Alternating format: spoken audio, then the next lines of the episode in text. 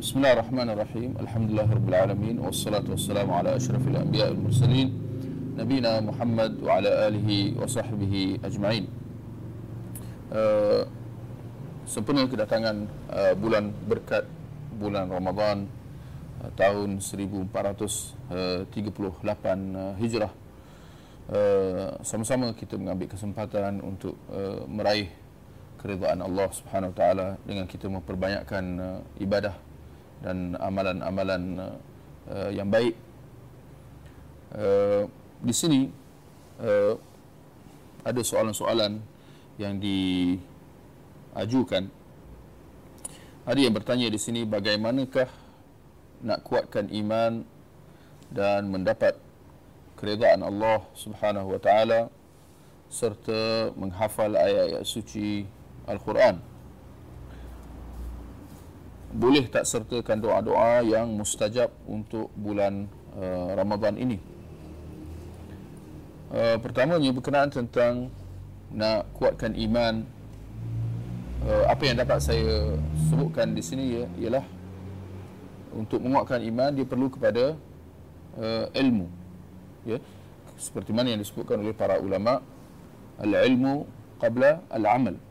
Ilmu sebelum kita beramal dan termasuk amalan kita ialah iman.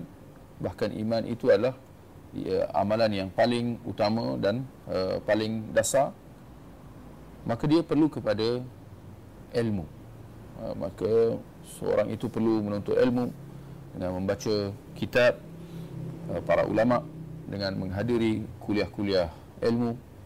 Di samping juga dengan bertanya kepada ilmuwan uh, jika sekiranya adanya perkara-perkara yang uh, yang dia tidak tahu. Adapun uh, bagaimana mendapat keridhaan Allah pun sama juga berkait dengan yang pertama tadi bahawa dia perlu kepada ilmu. Uh, kerana keridhaan Allah hanya dalam seseorang itu melakukan sesuatu yang menepati dua syarat iaitu suatu amalan atau suatu ibadah yang menepati syarat pertama iaitu ikhlas. Yang kedua ialah mencontohi sunnah Rasulullah sallallahu alaihi wasallam iaitu ittiba. Dengan seorang itu ikhlas dan ittiba dia akan dapat meraih keredaan Allah Subhanahu wa taala dengan kata lain jika dia tidak menepati salah satu atau kedua-dua syarat tersebut amalan tersebut akan dikira tertolak. Dan jika dia uh, dia sengaja dia akan mengundang kemurkaan Allah Subhanahu wa taala. Kerana Nabi sallallahu alaihi wasallam bersabda man amila amalan laisa alaihi amruna fahuwa radd Orang siapa yang melakukan suatu amalan yang tidak menepati cara kami, yakni Rasulullah, maka dia adalah tertolak. Tertolak maknanya tidak diterima, tidak mendapat pahala, sia-sia, uh, uh, tidak mendapat apa-apa ganjaran. Bahkan jika dia sengaja tidak ikut sunnah Nabi, dia sengaja melakukan suatu amalan itu, suatu ibadah itu, Eh, kerana sebab-sebab yang lain bukan kerana Allah, kerana riak, kerana sum'ah, kerana ingin mendapat nama dan sebagainya, dia akan mengundang kemurkaan Allah Subhanahu wa taala.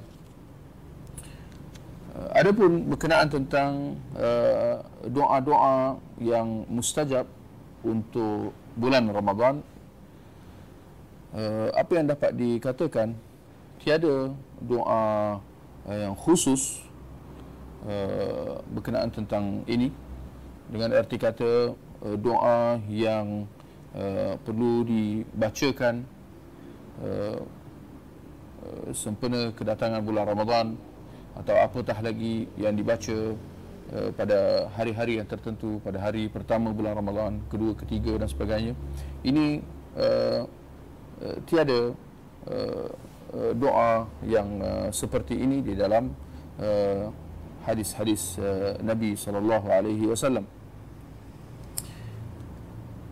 Uh, tinggal lagi apa yang dapat disebut uh, bahawa uh, tidak dinafikan bahawa uh, kita dalam masa yang sama di samping kita uh, berpuasa kita juga dianjurkan untuk memperbanyakkan uh, uh, doa uh, antaranya ialah seperti mana dalam sebuah hadis yang sahih yang diriwayatkan oleh uh, Imam uh, Tirmizi di mana uh, Aisyah binti Abu Bakar Siddiq radhiyallahu anha bertanya kepada Nabi sallallahu alaihi wasallam bagaimana sekiranya uh, aku mendapati atau aku merasakan ia adalah malam Lailatul Qadar?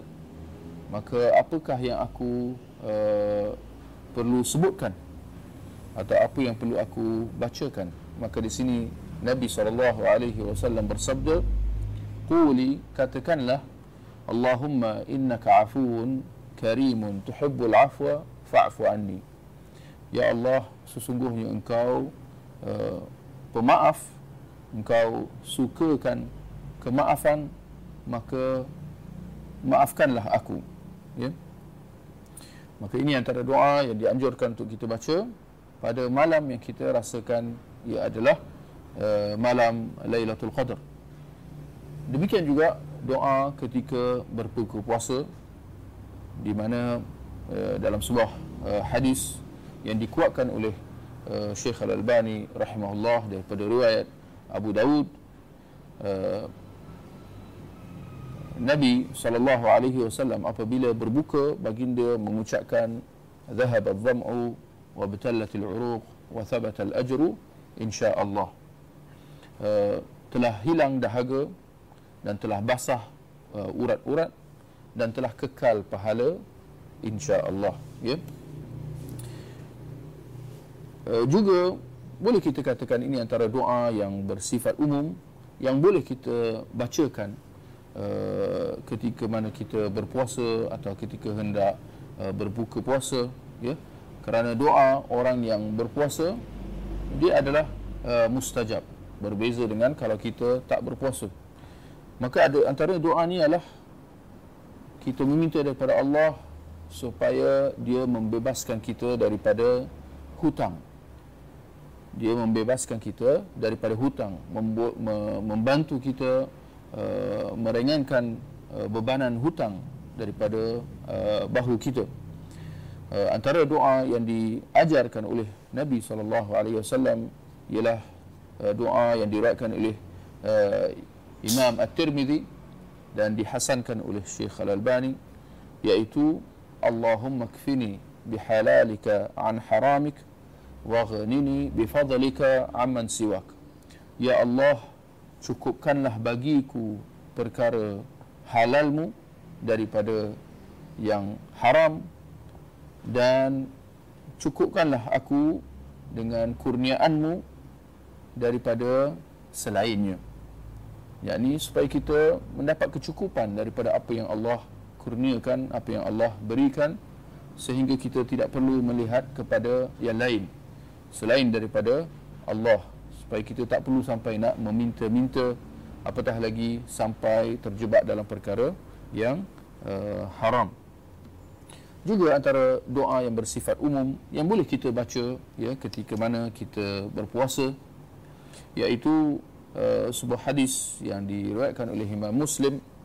Uh, Nabi sallallahu alaihi wasallam antara doanya ialah Allahumma inni as'aluka al-huda wat-tuqa wal-afafa wal-ghina ya Allah aku meminta daripadamu petunjuk ketakwaan uh, pemeliharaan dan juga kekayaan yakni supaya kita tak perlu nak uh, meminta atau bergantung kepada uh, orang lain.